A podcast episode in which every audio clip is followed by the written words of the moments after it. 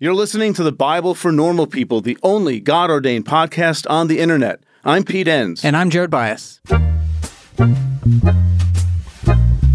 Hey, folks, it's just me, Pete, here on the podcast today. But before I get started, I want to mention our July summer school class called Heaven and Hell and Black Theology, discussing heaven and hell through the lens of the oppressed. And it's going to be led by Dr. Ebony Marshall Turman, who teaches constructive theology ethics, and African American religion at Yale University Divinity School. Now, the classes pay what you can, as they always are, until the class ends, and then it costs $25 to download. And it's happening. Let me give you the date. Are you ready? Are you writing this down? Here we go. July 26th from 8 to 9:30 p.m. Eastern Time. But don't worry, if you can't make it live, you can still buy the class during the pay what you can window and you'll get the recording to watch afterward. And you can get access, did you know, to all our classes for $12 a month, just $12 a month, by joining our community, the Society of Normal People. Now, for more information and to sign up for summer school, go to thebiblefornormalpeople.com front slash summer school. All right.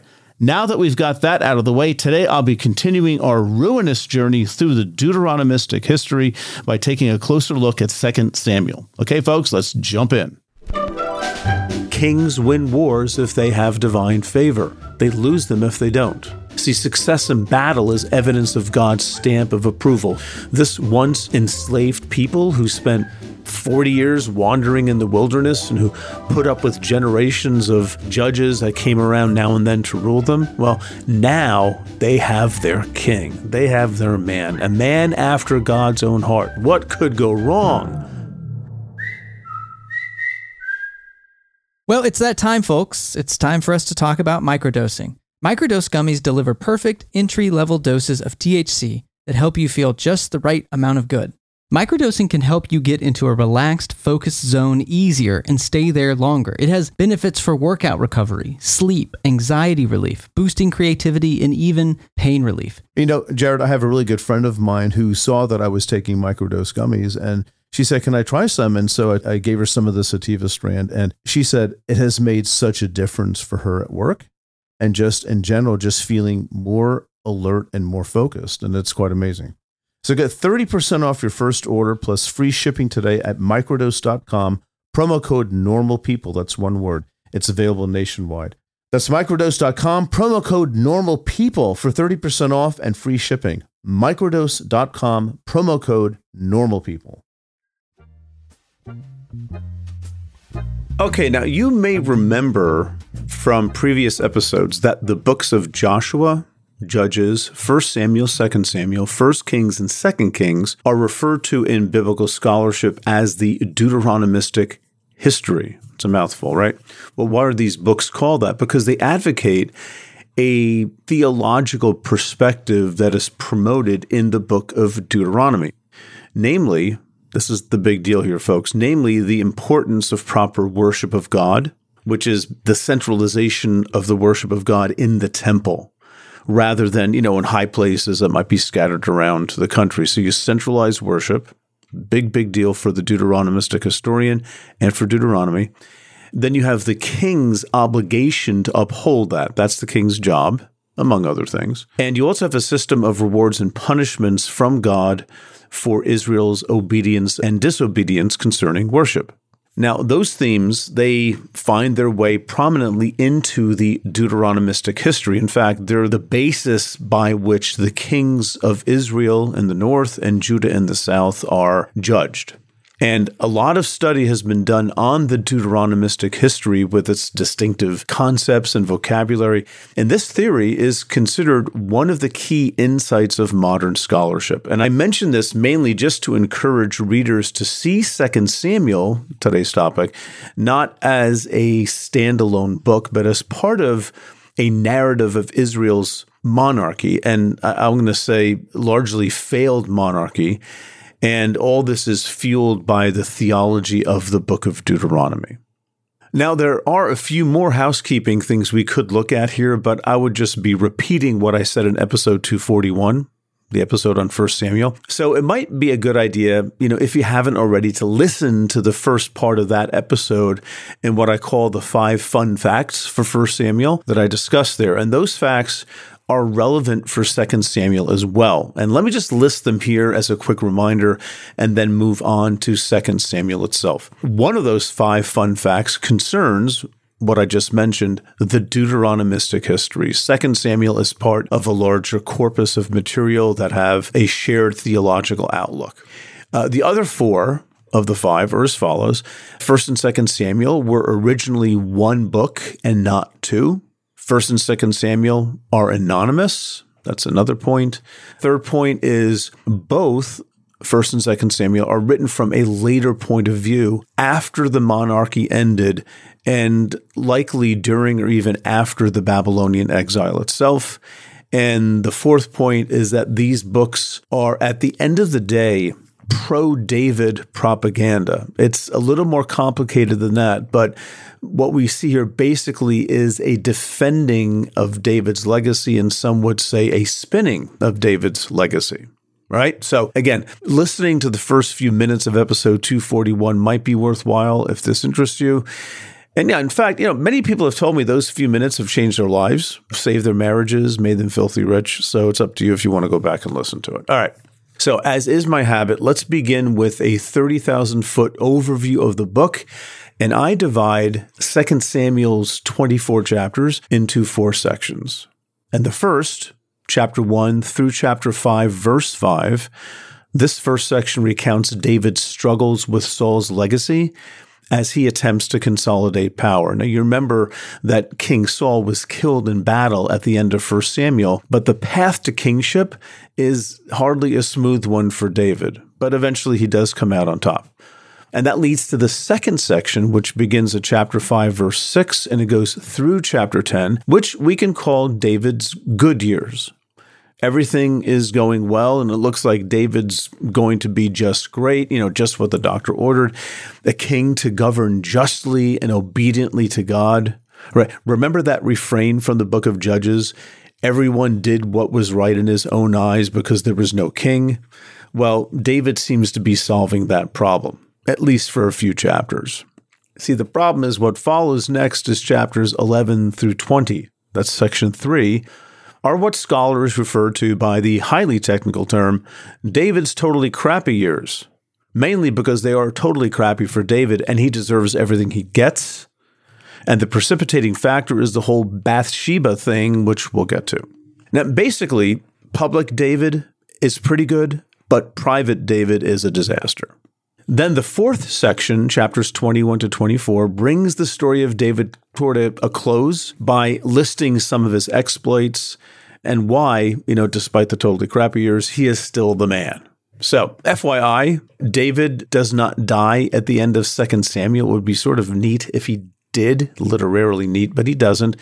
For that, we need to wait until 1 Kings chapter 2 because his death is all wrapped up in the succession of Solomon's narrative which is how First Kings begins, which is filled with all sorts of intrigue to be sure, but that is for the next episode.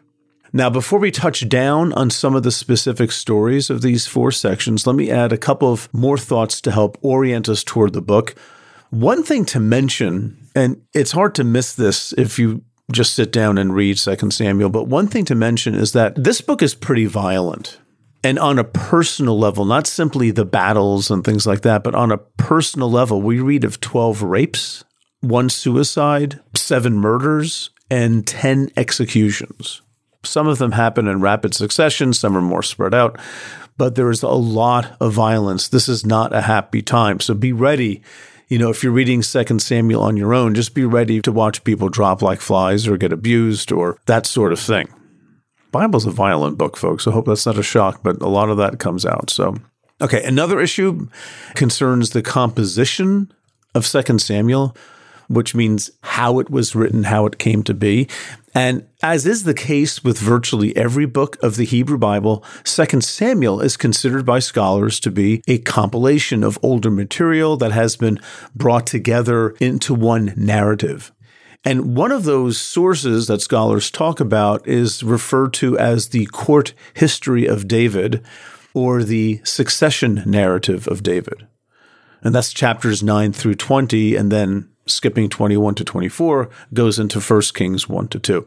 They deal with the backstories of David's consolidation of the throne and his legacy. Now, some scholars see this as a separate source which arose independently and that might be roughly contemporary with David because they provide a more intimate portrait of David focusing on, you know, the disasters of his private life.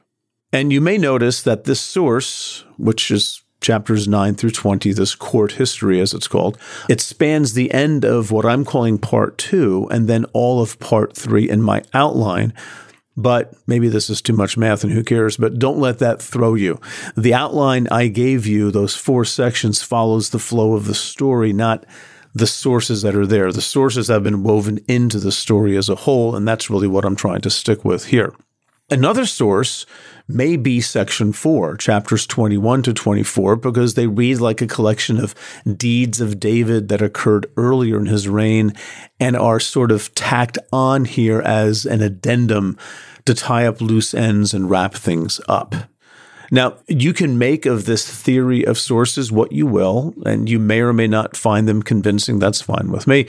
But just know that they do make sense to a good number of scholars who work in this area and we can assume for good reason. See, like the other books of the Deuteronomistic history, Second Samuel was not composed out of whole cloth by one person in one sitting. It has a complex prehistory before they even get into the hands of an editor and then the form that we know them today. And I think, you know, not just I think, but this is pretty standard in biblical scholarship. The book itself provides clues that have led scholars to draw this conclusion of sources because there's an unevenness, abrupt changes, and things like that. Okay, enough of all this stuff. So let's look at some highlights now from these four sections that will give us a sense of the book as a whole. And I think will also give us a sense of some scholarly issues.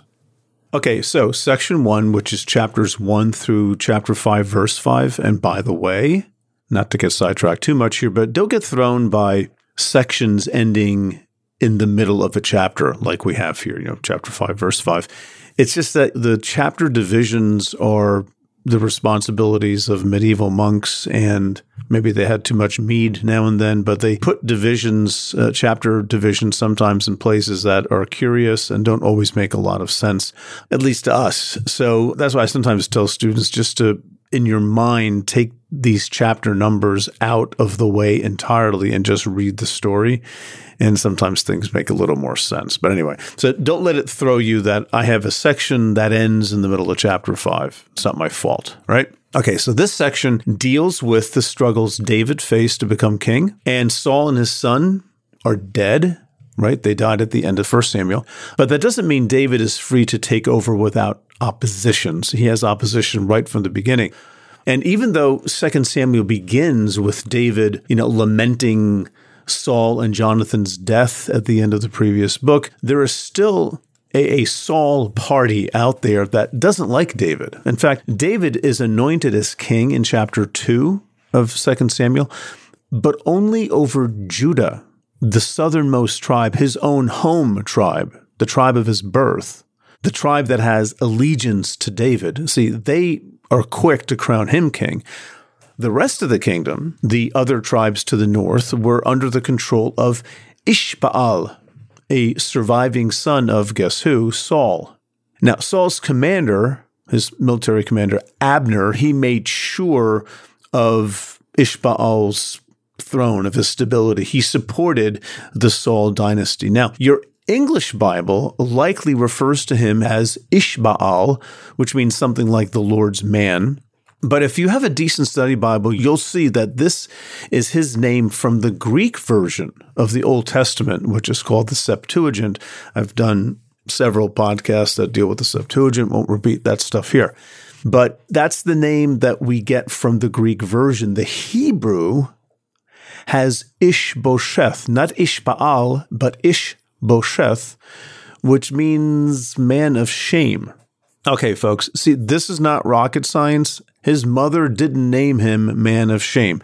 That is the name the writer gives this rival of David, this son of Saul.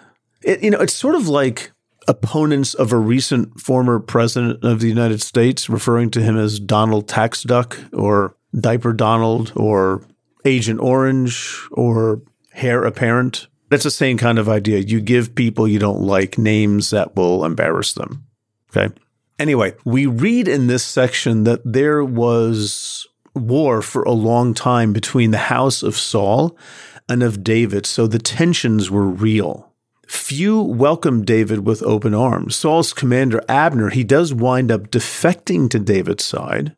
You know, he knows a winner when he sees one. But then he's killed by David's commander, Joab, who reasonably doesn't trust Abner and probably doesn't want a rival either. So soon thereafter, we have more intrigue. We have Ishbaal, Saul's son, again, is assassinated. Hmm. Now, this story has David being very disapproving of all this killing, but many scholars read between the lines here a bit, and they see these deaths that help David's career as a bit too convenient. And they see David's condemnation of them as a bit over the top. And actually, these condemnations of all this killing that benefit David, this is cited by, by many scholars as evidence of the writer's propagandistic spin on David oh, he hates, he's a great guy. He doesn't want people killed, but he really benefits from their death. And you wonder, what role did he play in it? And I think personally, this hypothesis makes a lot of sense to me. I think this is a valid and good way of reading this book a little bit between the lines, but I think we're invited to anyway. Okay, one more point, if I may, on section one. David's reign begins with military conflict between the tribe of Judah as I just said, and the rest of the tribes, which are the northern nation called Israel. Later, after Solomon's death, that's David's son, takes over for him. After Solomon's death, the kingdom that was united eventually under David and especially under Solomon, that kingdom divides into two nations right at this very same fault line Judah in the south, everybody else in the north. When the nation split into two after the death of Solomon, in other words, it was a geopolitically natural division, not a random one, which you know mirrored a tradition of antagonism between North and South. And this all gets a bit complicated, and I don't mean to dump and run here, but this has led over the years to some speculation that the whole idea of a united monarchy may not reflect history very carefully. The nation, with this huge fissure along the border of Judah, suggests that there was no true unity at all, but rather persistent conflict among warring tribes. So unity was more of a later fantasy on the part of the writers. And if it ever was united, it hung by a thread for two generations, two merely two generations, folks, before it quickly dissolved at the first opportunity, which we read about in uh, 1 Kings chapter 10 and so.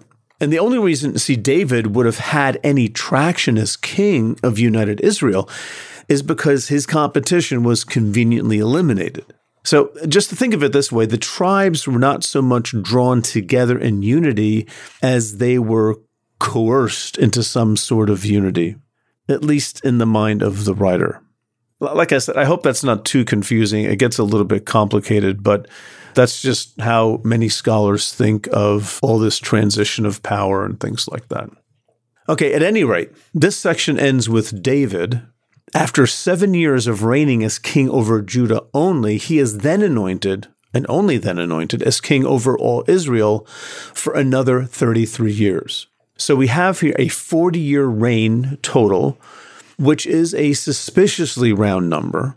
A, a, common one in the Hebrew Bible, which connotes like a complete period that was under God's direction or some such thing like that. But again, this round number of 40 suggests that the story is not about relaying brute facts of history, but it is an interpretation of David's reign as marked by divine providence. And we'll see something similar with the reign of David in 1 Kings. Did you know Fast Growing Trees is the biggest online nursery in the US with more than 10,000 different kinds of plants and over 2 million happy customers in the US? They have everything you could possibly want, like fruit trees, palm trees, evergreens, houseplants, and so much more. Whatever you're interested in, they have it for you. Find the perfect fit for your climate and space.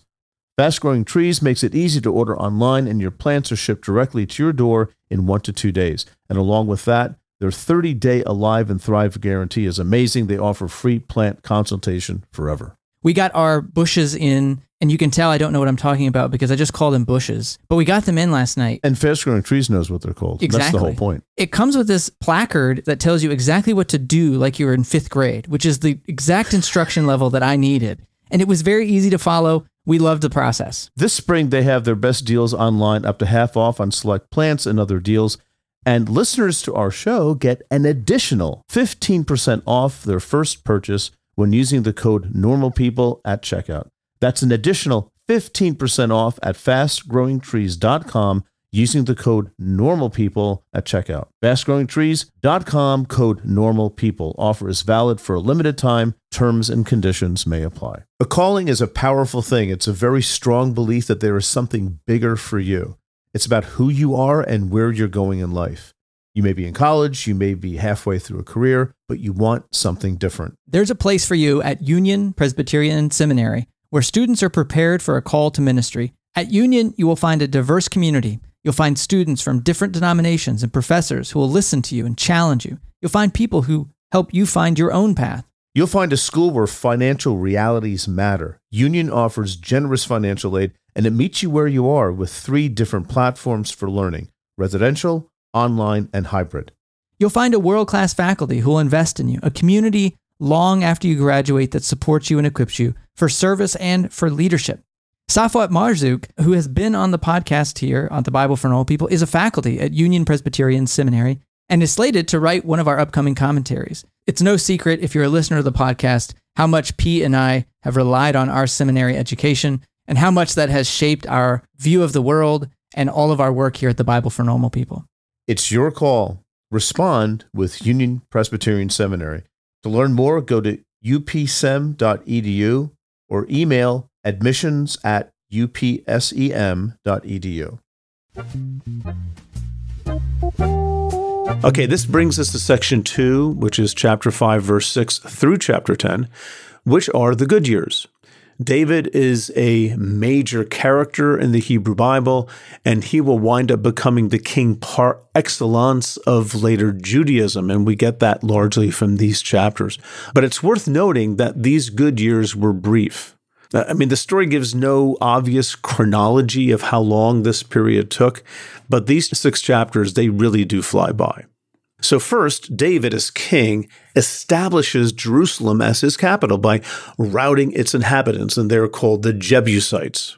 Now, Jerusalem is located to the very north of the tribe of Judah, and it is a good strategic site. One reason being its proximity to the northern tribes. See, it's somewhat analogous to choosing Washington, D.C. as the U.S. capital because of its location near the Mason Dixon line.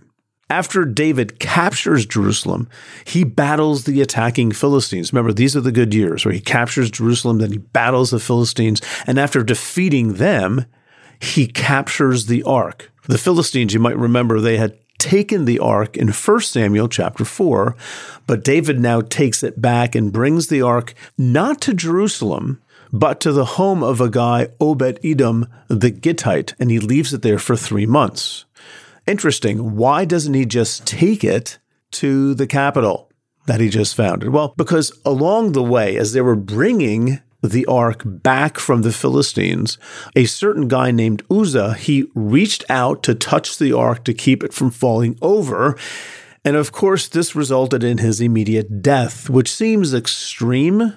And I think because it is, but he probably dies not by like a random act of divine anger. I'm not trying to justify this, by the way, but it, he doesn't really die from a random act of divine anger, but because he was not ritually pure to touch the ark, which is a symbol of God's presence. At least that's what I think. I'm engaging here in a little bit of learned speculation, but I'm not trying to justify this because why would being impure result in somebody's death? All this kind of stuff. These questions come up. But anyway, the point is that after three months, David feels it's safe to bring the ark to Jerusalem, but very carefully, right? Sacrificing an ox and a fatling every six paces. Wouldn't want to repeat the Uzzah incident, and I don't blame him. Now, in this section, there is a passage that is among the more central in the Deuteronomistic history, and this is 2 Samuel chapter 7, verses 1 to 17. This is Nathan's prophecy. Nathan is David's prophet. You can call him a court prophet. He's a prophet who hangs out with kings as opposed to some prophets like Hosea and Amos who are sort of outliers.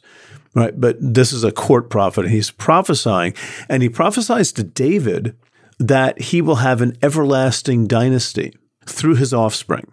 And here, the, the offspring that's really in view, he's not named, but it's certainly Solomon, David's son. So this is a promise that God will be with David and that he will not take his steadfast love from Solomon, even if he sins against God. Sure, he'll be punished by human means, like there'll be war or something like that, which is part of the Deuteronomistic historian's ideology war as punishment for disobedience.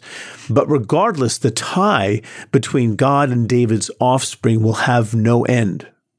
Now, of course, this anticipates the division of the monarchy into north and south, which Solomon was largely responsible for instigating. But God will never reject Solomon and his legacy as he rejected Saul's. So that's the promise. I'm not going to give up on you like I did on him. And that's what is special about the Davidic covenant. It's, it will go on, it will continue. Now, one reason this passage is so pivotal and attracts so much attention is that it comes into rather obvious conflict, should I say, with the fact that the southern nation of Judah went into Babylonian exile.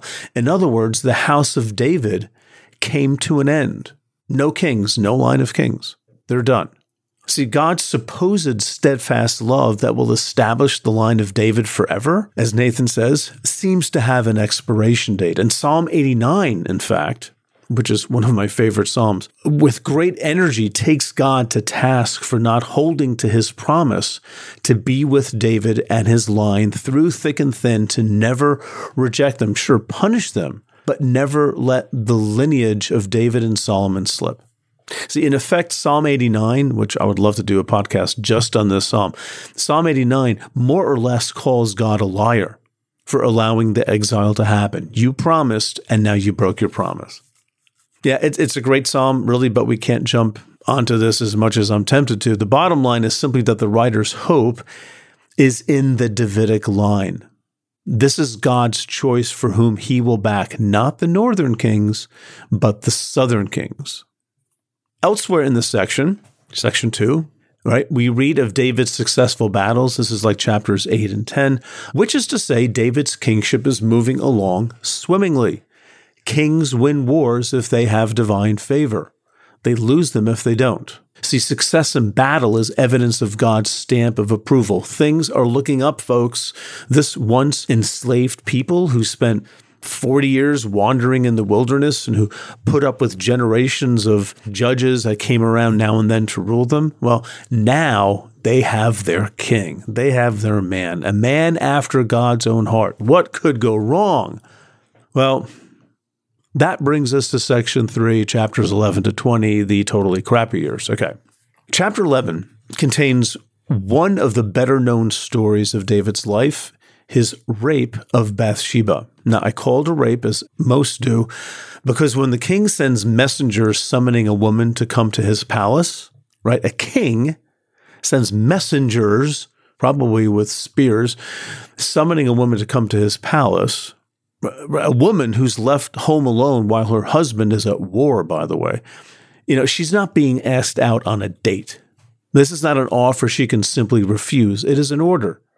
Now, we don't get Bathsheba's take on all this. I mean, the only line she has in this whole story is announcing to David later on that she's pregnant by him. That's all she says. But we don't get her take on this, but the circumstances are clear enough from what's presented in this story. This is what's happening. she is doing this against her will. Now we see trouble brewing here already in the first verse of this story. This is the first verse of chapter 11. It goes like this In the spring of the year, the time when kings go out to battle, Actually, I have to stop here. I always have images in my mind of Hagar the Horrible. Remember the cartoon where he sort of takes his briefcase and goes out to war? It's like what you do when you get up in the morning, you come back and eat dinner and stuff like that.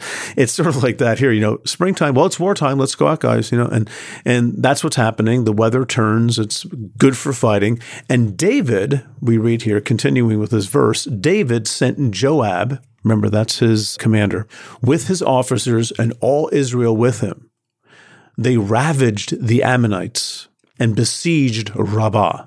But David remained at Jerusalem. That should raise alarms. Don't slide over that too quickly. See, David here is pulling a Saul. Rather than engaging in battle with Goliath himself, Saul, remember, he hands the duty to David, right? Well, here too, rather than doing the kingly thing and being out there in the battle, David remains behind.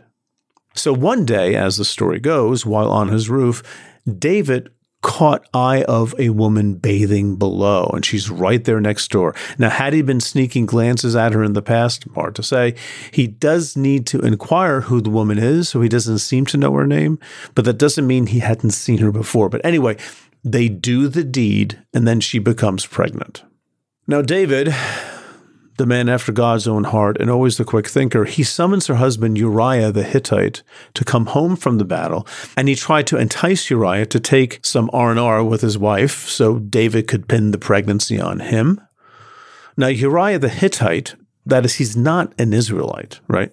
He's more noble than David is. He refuses to do that, citing that his comrades were in battle, right where David should be and he can't very well go and enjoy himself while they are risking their lives. So David, not at all flustered here, he tries next to get Uriah drunk and get him to sleep with his wife that way, but no sale. So David next resorted to what I'm sure any of us would do in the same circumstance. He had Uriah assigned to the front line and gave orders for the army to pull back and leave Uriah exposed so he could be killed in battle. And he was. So now David is free to marry Bathsheba, He's scot free. Except Nathan, the prophet, he confronts David with a parable of a rich shepherd with many flocks and herds, but who takes the lone ewe lamb from a poor man. And David went berserk and ordered that the rich man should die for this. And then Nathan reveals to David that, duh, this story is about him. He's the rich man who took advantage of a disenfranchised man. Then Nathan tells him that their child, right, the one Bathsheba is pregnant with, he will die and he survives seven days after birth, which, you know, many feel, and I have a lot of sympathy for this, many feel that's sort of a misplaced punishment. I mean, why should the child die? He didn't do anything. anyway, he does die. David is repentant, and Bathsheba conceives again and bears a son whom they call Solomon, also known as Jedediah, which means beloved of Yahweh. Now, this incident sparked a series of events that eventually led to David needing to flee Jerusalem for his own safety. And frankly, in my opinion at least, it throws a wet blanket on David's reign and the very positive vibe we all got from 2 Samuel 7 and David's eternal dynasty.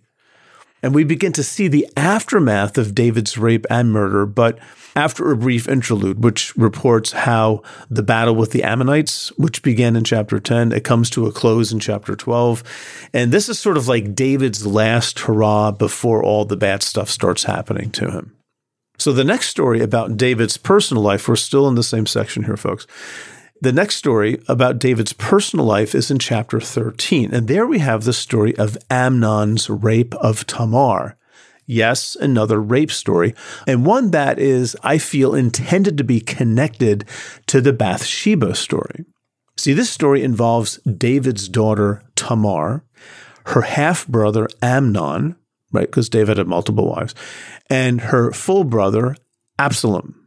Now, Amnon apparently has quite a crush on his half sister, so much so that he fakes sick so that when his father David comes to visit him, he can request, Oh, Dad, give me Tamar to come take care of me. This is his way of getting her alone. right? So David then orders Tamar to wait on her brother.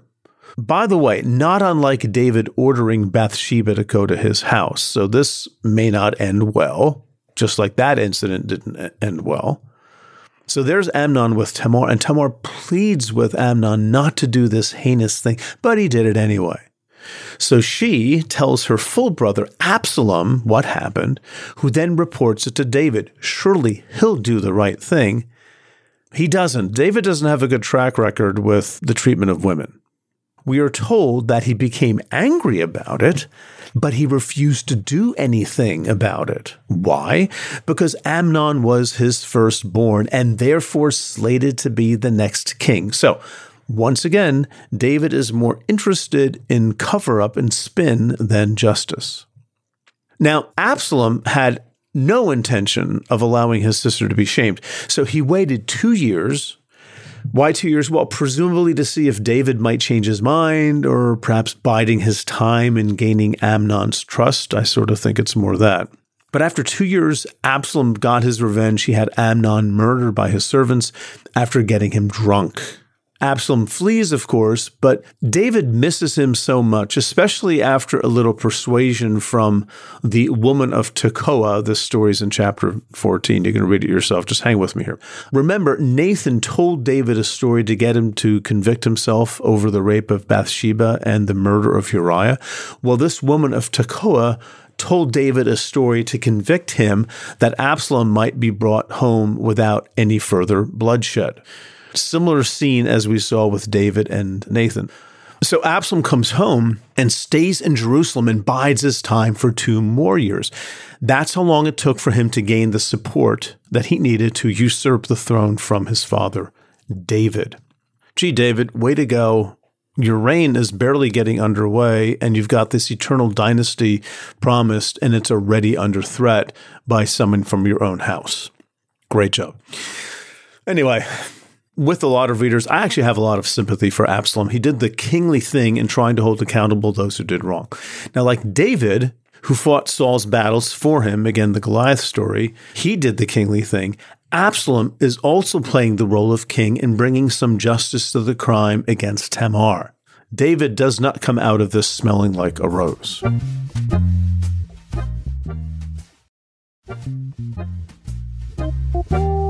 So, after a few scenes where Absalom gets conflicting advice about what to do about David, he avails himself of his father's concubines, which is to say, he has sex with them, which is a blatant grasping for David's throne and for David's power. Something similar happened, by the way, with Reuben, one of the 12 sons of Jacob. This is in Genesis 35, where he slept with his father's concubines.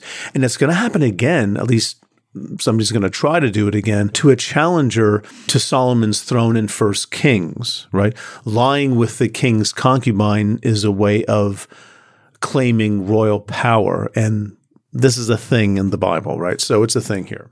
So Absalom gained a strong following and was actually declared king in the town of Hebron. And that's a, a, major city. It's a big one. It pops up in Bible stories a lot. And it's about 20 miles south of Jerusalem, if you have your map in front of you, which also happens to be where David was first proclaimed king earlier in the book. But David, at this point, he's just a hot mess, right? And so he flees Jerusalem. We're in chapter 15 now, and he, he doesn't return until chapter 19, during which time Absalom is killed in a battle between David's army and Absalom's followers. Now, David did plea that his commanders not kill Absalom in battle, but they did anyway. I mean, you know, why leave a rival alive? Right? It's just, it doesn't work that way. But this death of Absalom led to David's line, which is made famous by the William Faulkner novel, where David says, Oh, my son Absalom, my son, my son Absalom, would that I had died instead of you. Oh, Absalom, my son, my son. Touching, I suppose, though one wonders where David's compassion was for his daughter. Also, Absalom's death, let's not forget, removes a clear rival to David, someone with a proven track record of being a rival of David. And it also opens up, his death also opens up the door for the younger son, Solomon, to eventually succeed David. So, as I mentioned earlier, here is another example of a convenient death that suits David, but the writer is spinning this a bit to make David remorseful about the death of his son, which, you know, he supposedly had nothing to do with. And that's exactly what many scholars question.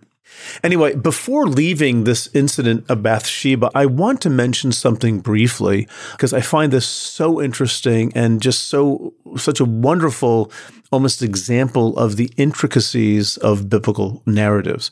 In Genesis 38, yes, we're in Genesis here for a second, we have a story that seems to come out of nowhere, and it is a story that echoes these scenes of David and the rape of women, whether it's Bathsheba, which he commits, and Tamar, which he does nothing about and doesn't execute justice. Now, if you want to know more about how Genesis 38 connects with these stories, just go to our website and search for Tamar, and I'm sure something will come up. But let me just drop some hints here to, to whet your appetite. The main characters in Genesis 38 are Judah. He's one of the 12 sons of Jacob, and Judah is also the tribe David is taken from. So he's the one of the main characters. The other is a woman named Tamar. Yes, another story involving something Davidish that has Tamar in it. And this story also involves an unjust sexual exploit, this between Judah and Tamar. And one of the more intriguing parallels between these stories, again, just trying to whet your appetite here, is that Judah's wife's name, right? Tamar is not his wife. Tamar is actually his daughter in law. And okay, it gets complicated, but leaving that to the side, one of the more intriguing parallels is that Judah's wife, her name is never given. She's only identified twice as the quote, daughter of Shua. In Hebrew, daughter of Shua is Bat Shua, Bat Shua, which is oh so close to Bat Sheva, Bathsheba. It's just one letter different in Hebrew. Anyway, my point in this little side path is that this story in Genesis 38 foreshadows or echoes David's misdeeds in part, perhaps, to hold him accountable indirectly, he doesn't get condemnation from the Deuteronomistic historian in 2 Samuel 11. Things don't go well for him, but there's nothing there about divine retribution or whatever. So perhaps this is holding him to some accountability, but in a gentle, indirect, politically correct way. But perhaps also this story in Genesis 38 serves to exonerate David a bit. You know, see, this sort of thing of no, the mistreatment of women has been part of the tribe of Judah's history since the beginning. And so we're not going to be deterred by this incident from keeping a positive evaluation of David, right? That's very important to the Deuteronomistic historian, a positive evaluation of David. I also like mentioning chapter 38 because it speaks to the sophisticated nature of the literary composition of the Hebrew Bible. And also, one of my hobby horses, folks, bear with me, how much Genesis really has the monarchy in view because that's when it was written. It's preparing you, Genesis is preparing you to understand the stories of the monarchy that we see in Samuel and Kings. And I've covered the monarchic themes in Genesis in various places on the website as well, so we won't get into that. Anyway, section three ends with David being king once again and showing mercy to Shimei, who supported Absalom. He also made nice with Saul's remaining son Mephibosheth, who we met back in chapter 9. But David also got rid of this guy Sheba, who was a Benjamite, as was Saul, by the way.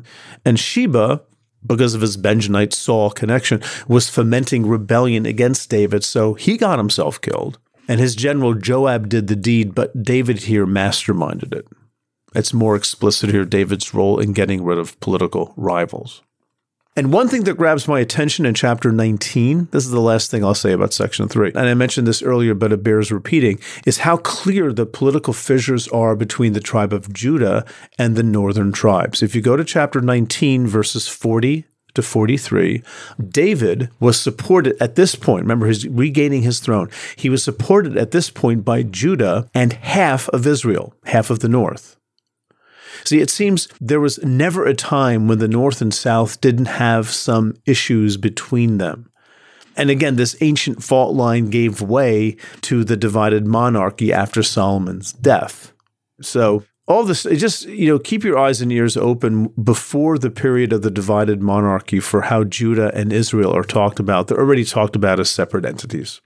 And all this now brings us to section four, chapters 21 to 24. This section is an epilogue to David's reign and ties up a loose end or two. And it forms a nice bookend with the very beginning, not of Second Samuel, but of First Samuel. Remember, originally First and Second Samuel are one book. Now, you may remember from that episode that Hannah's song of thanksgiving, she's the mother of Samuel. Her song of thanksgiving in 1 Samuel 2 begins as a praise to God for her miraculous pregnancy. She was barren, but ends with praise for God's anointed, which is David. That's where her whole, her whole story is going to come to a good conclusion when her son Samuel anoints David as king. And she's already praising, not by mentioning his name, but it's pretty clear who she's talking about. She's praising God for God's anointed, for David, and all the good he's going to do to bring justice. And now we are at the end of the book with some stories of David, not the least of which is a song of thanksgiving of his own. That's in chapter 22, which is a long one. But in brief, chapter 22, which by the way is essentially the same as Psalm 18, okay? But this is a song about God's steadfast care for David. So, all's well that ends well, and these two songs are bookends to the story of David as a whole. It's turning out great. Anyway, as we wind down this episode, let me share with you some highlights from section four in order. Okay. So the first is the story of David avenging people called the Gibeonites, avenging them because of Saul's massacre of them. And we read about this story in chapter 21. And it's a flashback to something early in David's reign. Exactly when is not exactly clear, and it's not clear what incident this is referring to, since there is no story where Saul attacks Gibeah. But the story seems to be a reminder here at the end of the book, right? We're bookending things. It's a reminder of Saul's failed reign and the horrible things he did, and David's godliness and righteous reign by avenging these people who were massacred by Saul's army. And then there is a brief note about the exploits of David's men, which seems designed to show how well respected he was by them. Because remember, David's awesome, right? And that's the note we're ending on here in 2 Samuel. Now, one verse in this section here that's gotten a fair amount of attention is chapter 21, verse 19. It has to do with Goliath. Okay. And many of you are aware of this. I know we've done TikToks and Instagram videos on this, and we've talked about it in podcasts. It's sort of a big deal. But here's 2119. I'm just going to read this uh, verbatim. Then there was another battle with the Philistines at Gob. And Elhanan, son of Yaare Oregim, the Bethlehemite, killed Goliath the Gittite, the shaft of whose spear was like a weaver's beam which, by the way, is also how Goliath's spear is described in the story in 1 Samuel. Now, the reason this gets some attention, and I'm sure you know this already, is that despite protests from some well intended apologists, this story contradicts 1 Samuel 17, where Goliath, also again described as having a spear shaft like a weaver's beam, he was killed by David not in Gob, but in the valley of Elah. And now here, we have one of David's warriors, Elhanan, killing the weaver beam spear shafted Goliath at Gob, location unknown, at least I couldn't find where it was. And it's commonly attempted by some to reconcile these two stories, but that's hard to do. And I think it's only necessary if you're not used to seeing and accepting and frankly embracing contradictions in the Bible. And this is certainly one of them. Now, having said that, you might be interested in knowing that First Chronicles chapter 20 verse 5 seems to be an early attempt at reconciling these two stories because there we read that Elhanan killed who? Not Goliath, but Lachmi, the brother of Goliath, which is nowhere in the Deuteronomistic history. It's just the chronicler doing his thing. So in chapter 23, we read of the exploits of David's mighty men, 37 in all. And the point of this seems to be to pump up David's military exploits, at least the ones he was in charge of and the people under him. And one thing this story adds is some conflicts that are frankly missing in 2 Samuel, but had to have been there conflicts with the Philistines right? Judah's hostile neighbors. The only other incident involving Philistines is in chapter 5, right after David came into power. So, talking about the Philistines a bit more, this fills in more of the conflicts that would have reflected the reign of David. Now, the last chapter, chapter 24, ends on a bit of a down note, but then a slight uptick. We read here of David's sin of numbering his troops and the consequences of that act for the nation as a whole. Now, for some reason, utterly unstated, we read here in chapter 24 that the Lord is angry with Israel. And so, what does God do? And this is where it gets very odd. The Lord instigates David to sin by numbering his troops. And this gives God a reason, I guess, for punishing the people. He instigates David to sin so that he can punish the people for something he's angry about. And I have to say that doesn't make a lot of sense to me, but you know, nobody asked. So here's what happened. Once David becomes aware of the sin, he repents, and the Lord, again, this is so odd, he doesn't just forgive him, but he grants him a choice of how exactly God is going to punish Israel. He repents. But God's going to punish him anyway, but he is going to give him a choice of three things. You can either pick famine or being attacked by your enemies or some sort of pestilence, disease, or whatever. And David chooses pestilence. And, you know, frankly, it all seems a bit bizarre for God to do this. And apparently, First Chronicles 21 1 does too. Because there, in relaying the same story, what does this writer do? Well, he says that Satan incited David to number his troops rather than the Lord, right? Sort of problem solved, although that doesn't really solve the problem of why God would punish David for being incited by a higher power. But Anyway, it's really an odd story. I mean, things are going so well. We're getting a good vibe about David, and then we get this thing that comes crashing down as if maybe to remind us that David wasn't all wonderful and just had his bad side. But one positive thing does come out of this story, and this is how the book ends. It's that David, he erects an altar on the threshing floor of Araunah the Jebusite right? This is in Jebusites lived in Jerusalem. So we're, we're in the Jerusalem area here. And this threshing floor is where the pestilence came to an end. So one of David's prophets, his name is Gad, he tells him that this would be a great place to build an altar. And it also happens to be in Jerusalem. Aha. So David prayed for the cessation of the Lord's wrath, and then he erects an altar on the very site where the temple will later be built under Solomon. So David buys the land, and it is here that Solomon will build the temple. Not to stress the point too much, but this is the big deal. So David's last deed is what? His last deed as functioning king is an act of repentance, forgiveness, and setting things right after his transgression, which involves the temple. So, yes, this is a good place for Israel's temple, which will be so central to Israel's life for centuries to come. Well, folks, that's how 2 Samuel ends. David's story, however, is picked up in 1 Kings 1 and 2 with his old age and death, and we'll get to all that in my next solo episode. So thanks for listening, folks, and until next time, see ya. Well, thanks to everyone who supports the show. If you want to support what we do, there are three ways you can do it. One, if you just want to give a little money, go to thebiblefornormalpeople.com front slash give.